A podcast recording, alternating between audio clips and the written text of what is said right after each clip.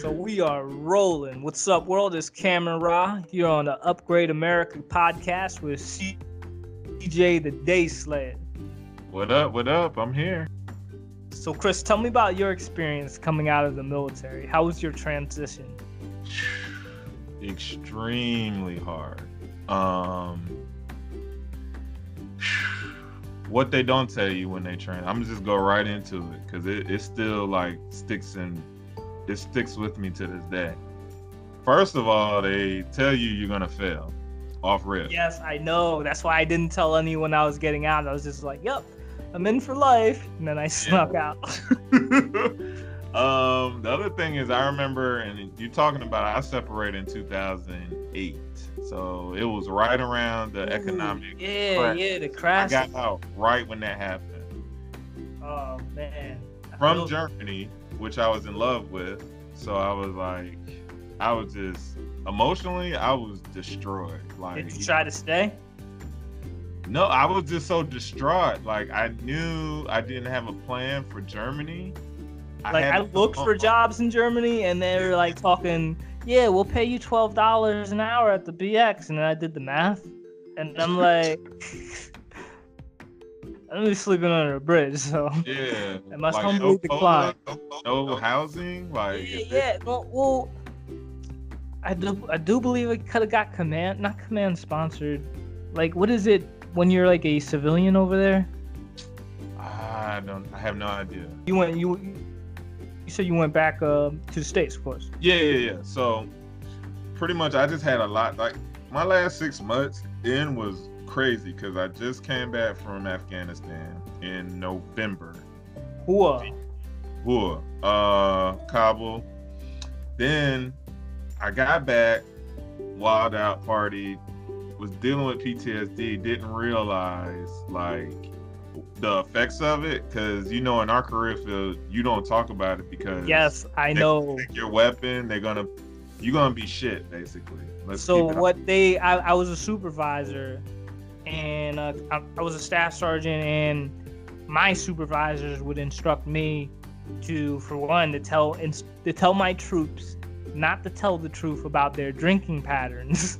because oh, like yeah. on those assessments where they ask yes. you how many drinks a day do you have yeah because they're like if you have more than three a day it's considered like alcoholism and you have to go to counseling and like you said they take your weapon but yeah. at the same time too like you're not supposed to seek any type of psychiatric help. Like we had a violent, aggressive job, whether you're shooting people or paper targets. Like we had a violent job that they told us to hold all that inside. And um, yeah, man, I, I, totally feel for you on, on the PTSD.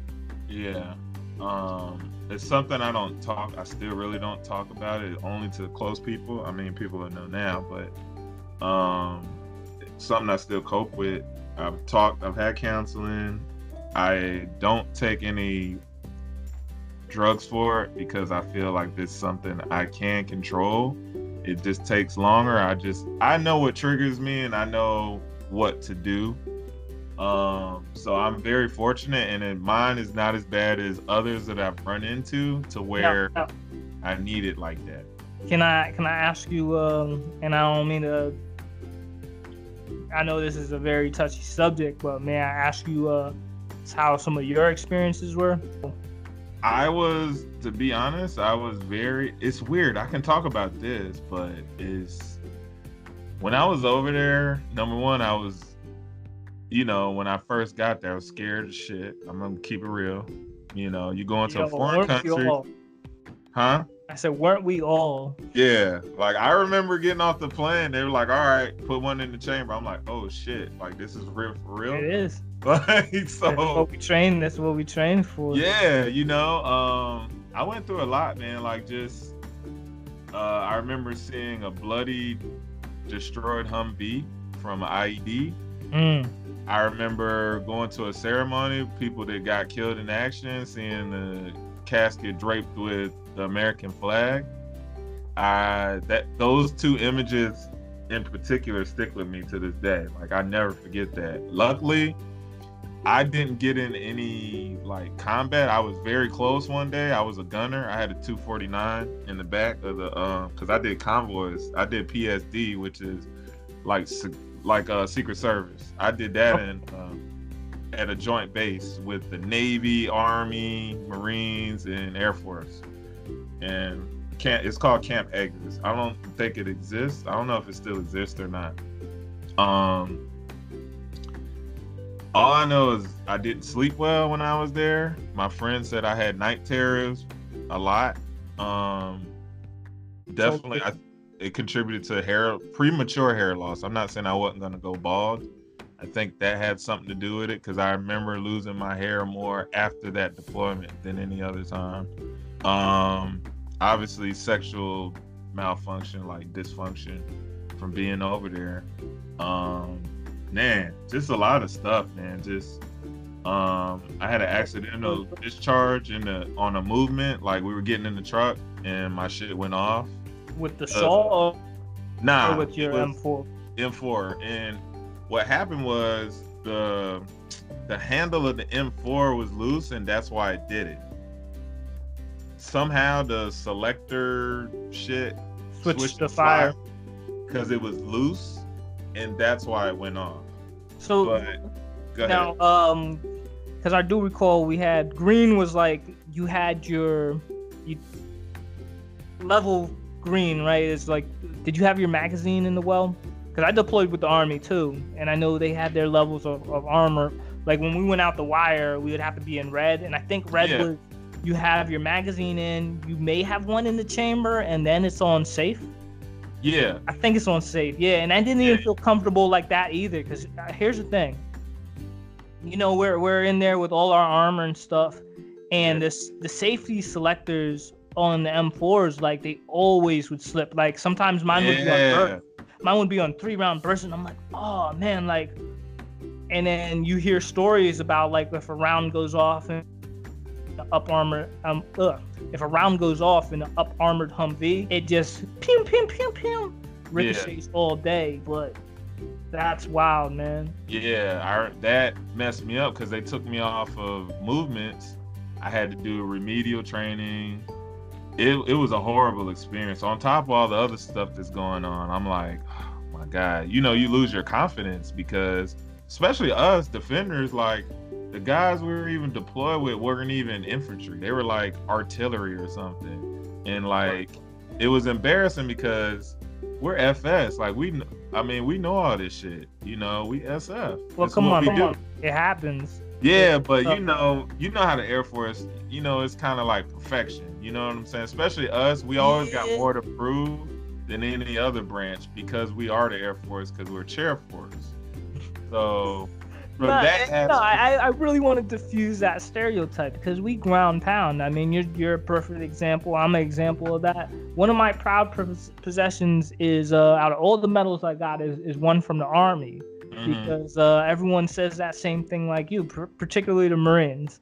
Nothing mm-hmm. against Marines, they just hate they just like the the hate on um on the Air Force, but we're doing army missions. Like yeah. we the Air Force has had people. We've had casualties. We've had we've lost lives downrange. Yeah. And for that perpetual stereotype of the Air Force, I, I I feel compelled to diffuse that. Yeah. Uh. Um. I'm I'm sorry to interrupt, man. You. Nah, you good. Like basically, that was my experience, and then my adjustment getting out, coming back to Germany, was like perfect for me because I think if I had to go back to the states, it'd have been worse. I'm very grateful that I was stationed in Germany um, after that deployment. So it gave me time to regroup, figure out my shit. Then it was the all right. I'm getting out next year. What am I gonna do? I made staff sergeant before I got out. I tested way out of cycle. Oh, cool. So I got to put that on. Um, I was actually out of uniform when I made staff that day. I remember they were like, um, "Oh, you, had senior air." Yeah. Because I didn't know line numbers and shit. Like I knew of it, but I didn't know exactly when to put it on. I wasn't that geeked up about promotion stuff. So they were like, "Yeah, you're supposed to have your staff on right now. Like literally, they took me off patrol or wherever I was supposed to, to go put on staff. Like I had to go to alterations like right then and put on staff. So let me pause right there. Like I really loved the Army ACU because you could just you didn't have to go to alterations for your rank insignias. You just stuck it to your chest. Yeah. Now, what I heard about why they designed that way is because my understanding is a Army first sergeant can take your rank. You know, like we gotta lose our rank from the commander. Yeah. Army ranks, or this is just what I heard that they can lose, and they can lose it a lot shorter time than than we can. You can lose it for like a little bit, and then you can get it back. Yeah. I'm Yeah. sorry, you had to go to alterations and pin on a staff sergeant. Yeah. yeah. Ah, man. That was wild. That but that's typical of my career. Like I was always kind of on some random stuff. Be like, oh, I gotta do that. Oh yeah, yeah, okay.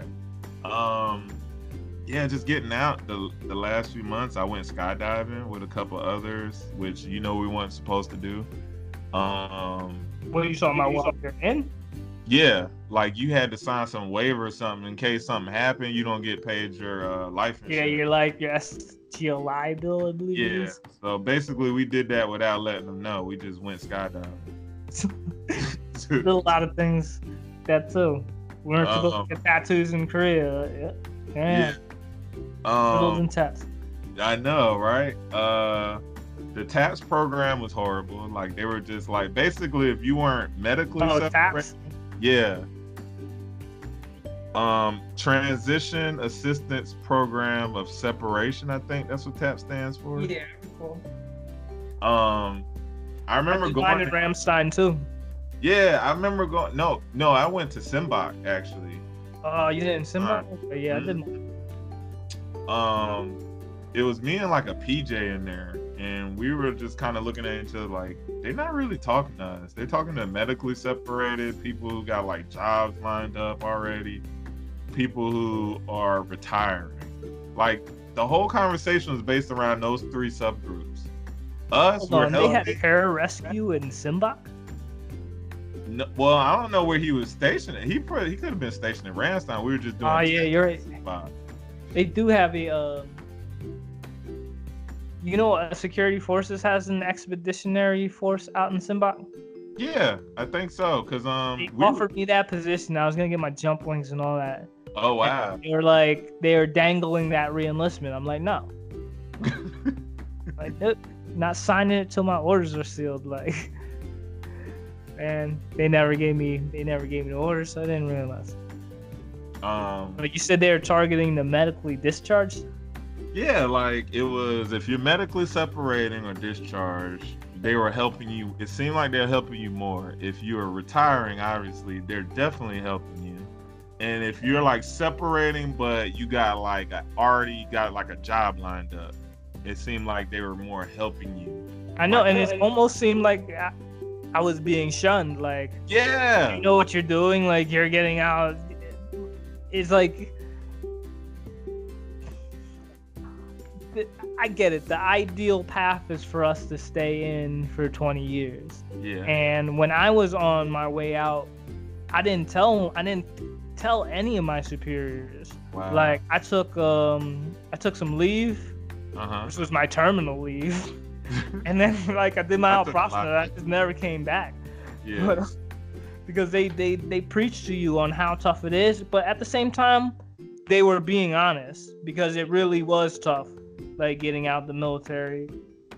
When I got out, it was like I couldn't even get a job as a janitor. I got a rejection letter from a from a company saying I, I couldn't do that. And the, it seemed like the jobs that they were offering veterans at the time were like security jobs paying like fifteen dollars an hour. And mind you, I was in New York City, and I'm Yeah. like, how am I going to survive off of off of that? It it didn't seem like there was a an approach or a lot of emphasis on getting veterans careers. Mhm. That's just my experience. Nah, I agree with you. Like my jobs were I did ballet. One of my first civilian jobs outside. I moved to Orlando, like didn't know I only knew one person. Um, but I had to get out of my environment in South Carolina because who knows what I've been into if I stayed there. I knew that, and I was just, I was used to a cosmopolitan lifestyle. Uh, it was no way I was going back to a rural lifestyle. You know, even though I got a special place in my heart for where I grew up in South Carolina, I can't live there, not as an adult. Not after coming from Germany and coming from Seoul, Korea, and all this kind of stuff. Like I feel the same way, and that's why I ended up in NYC because I went back to PA, and I chilled in the town where my mom lives in York, Pennsylvania, and it was just like crickets, crickets. and I'm like, yeah, I need need a. For me, like NY was the closest thing to Seoul, and we had a blast in Seoul, man. Yeah. Um, still Wait, so you said you ended up you went back to Orlando, and how was that when you first touched down? Um, well, this is what happened. So, long story short, I moved back to Marion, South Carolina. That's where I spent 10 years. Basically, most of my school years are there. So, I did like second grade to 12th grade. So, moved there. There, my whole family was like living in my grandma's house, which didn't help. Between, yeah, in fact, my mom had her own spot we all lived together. Like it was just a mess. I'm dealing with my PTSD, so I'm like, all right. So I reconnect with my German ex in Atlanta. So I moved there for like a few See months. the Turkish one? No, the German one. Okay, okay. And we reconnected and kicked it. I moved in with her for like three months. I did. That's when I started going to DeVry development classes. Okay. For math that's what I was weakest on. So I had to go to summer school basically to get into DeVry. Knocked that out, moved back to South Carolina, took a trip to see Orlando area with my grandma and I think my brother. We came down here, spent time, hung out, like, all right, it's a cool spot. I'll go back, get an apartment while I'm down here. I start I sign up for school in DeVry while I'm down here. Matter of fact, I had classes like that next Monday or something. So were you using the GI Bill? Yeah. All right, cool, cool. God then, bless the the GI Bill. I love that thing. And then um grabbed my stuff in South Carolina. My uncle, like family helped me move down in my apartment. We chilled. They left. I had all kind of emotions. So I'm like, fuck, I'm by myself. All right. Um started Florida life, different hard. If you don't have connections and don't have a way in, mm-hmm. I tell people it's probably one of the hardest places to survive in the U.S. Believe it wow. or not. Why um, do you that? Lower wages. Yes, I've I've heard that. Because we have no we have no state taxes, but it's very business friendly. But unless you're in business or you're in sales or you're in something highly specialized or technical, you're not gonna make that money here. Um, pretty much I would say the average person that lives in Orlando works two jobs. Average. And is going to school full time. Wow. So um I didn't know that until I got here. When I got here, I realized, damn, that's the norm here. And then, mind you, I'm out in 2008, 2009, so that economic meltdown was going on. Yeah. So, yeah, my first jobs were valet, um, I did like third shift maintenance, janitor. I got that through a hookup, a dude I knew.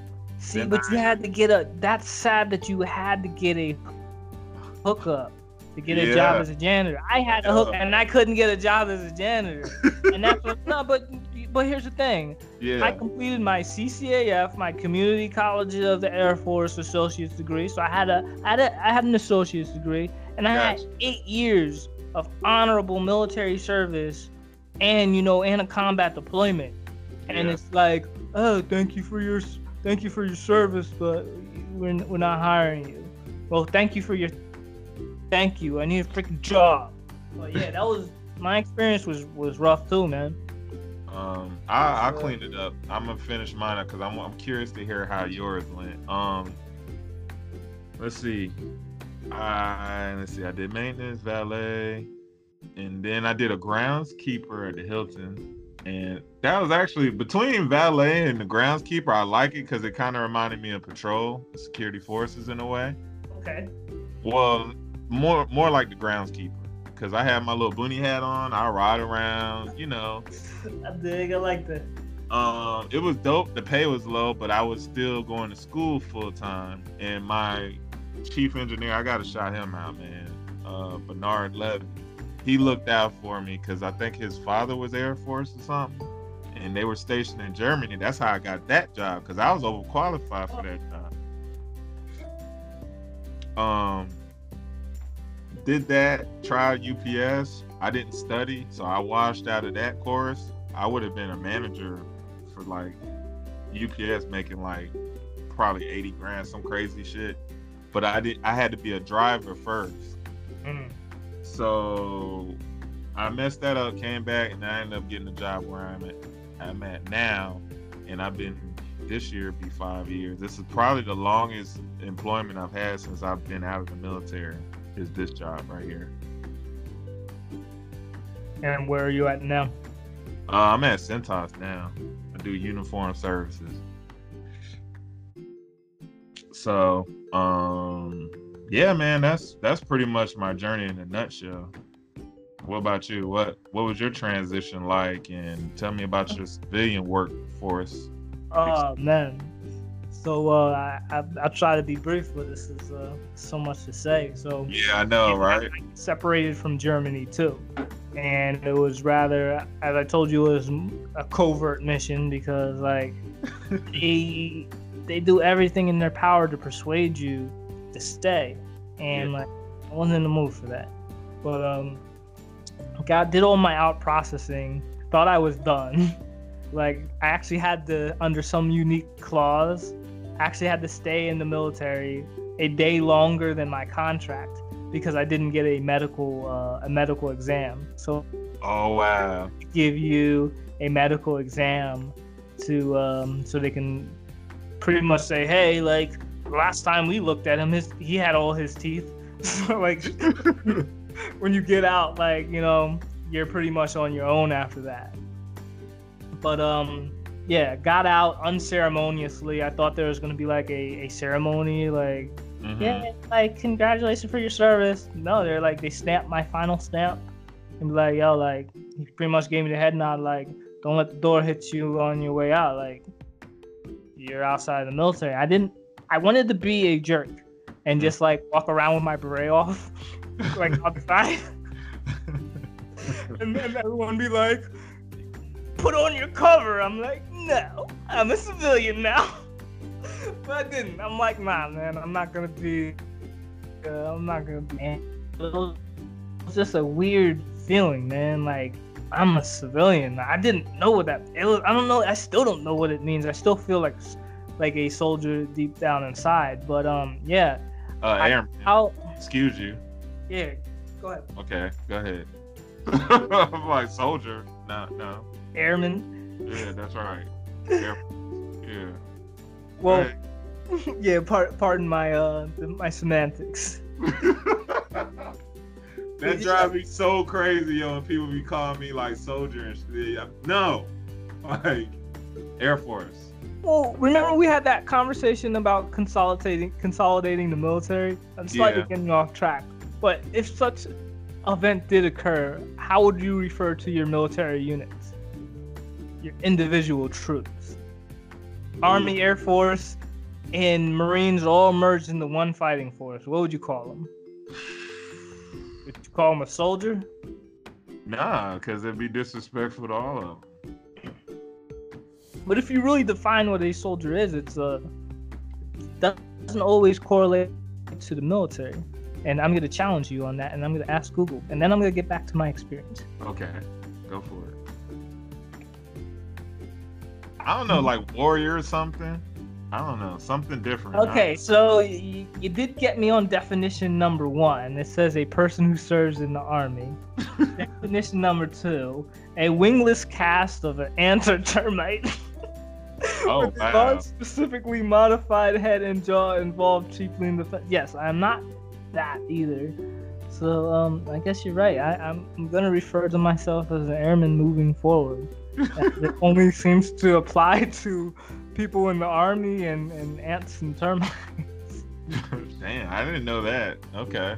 Learn something new every day. Okay, but yeah, so I got back to maybe dealt with a little post traumatic stress as well. And it was like the way I was just feeling, I didn't want to be around my family.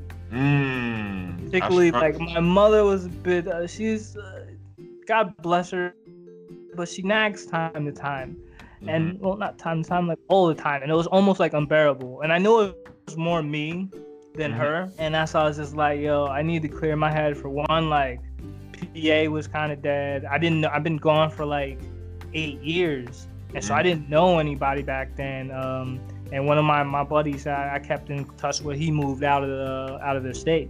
But uh, so there's no reason for me to stay there. So I'm just like, you know, I'm used to Seoul. I'm used to you know K Town. You know, we partied up in cities all around the world. So like, yeah, got to do it in New York. Went to New York. Did my best out there to find work, and as I mentioned, it was tough, man. I applied on everything. I went to um, you familiar with OSHA, right? yeah. So I went to a OSHA class. I, I, I managed to get two hundred fifty dollars to go to a freaking OSHA class. I sat through it to get my certificate, just to find out the certificate was fake, and it was just like, but this is a thing that they do in New York City. Like Yeah. they scam people all day. But it's what what what really hurt me was just like, okay, so I had some bread stashed up, you know. Mhm. just I I was all right. But when I seen like people coming in who could barely speak English, who, pro- who probably just came to this country, and that two hundred fifty dollars was their ticket to, you know, to a job and employment, and just to find out their job placement program was fake, they had me walking around the city from hotel to hotel, Mhm. like, yeah, just drop your resume here. We got connects with it, and you'll be working in uh, in this industry and that, and, and it was all fake, man. No Wow. job it's nothing. One of my buddies was a super, well, he's he's a superintendent in a building in the Bronx. So he's like, yeah, I'll, plug you with the job as a porter, janitor, whatever. And I was I was grateful for that opportunity, Mhm. and I got rejected because in spite of you know all our service, I didn't have that experience to uh, you know to do all that type work, and I ended up like I'm like okay fine I'll just rely on this GI Bill. Um, let me get into school. Of course, you know I wanted to go to NYU, a school like that. Yellow ribbons got me right in, but the waiting list is like over a year. Ooh. So- like man i need funds like now. The RI has eight week courses. It just how it happens they're like yeah you can start like tomorrow. I'm like sign me right up. Like how soon do i get my va benefits?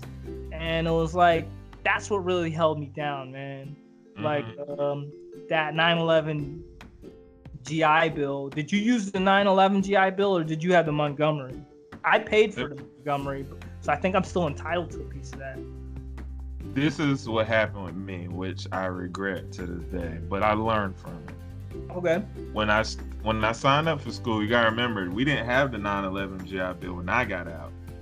They were working on it, but they didn't have it all the way in. In Oh, view. you're right. That was like So, 2010, yeah. right? Yeah. About actually rolled it 2009, 2010 is when it popped up Okay. while I was out.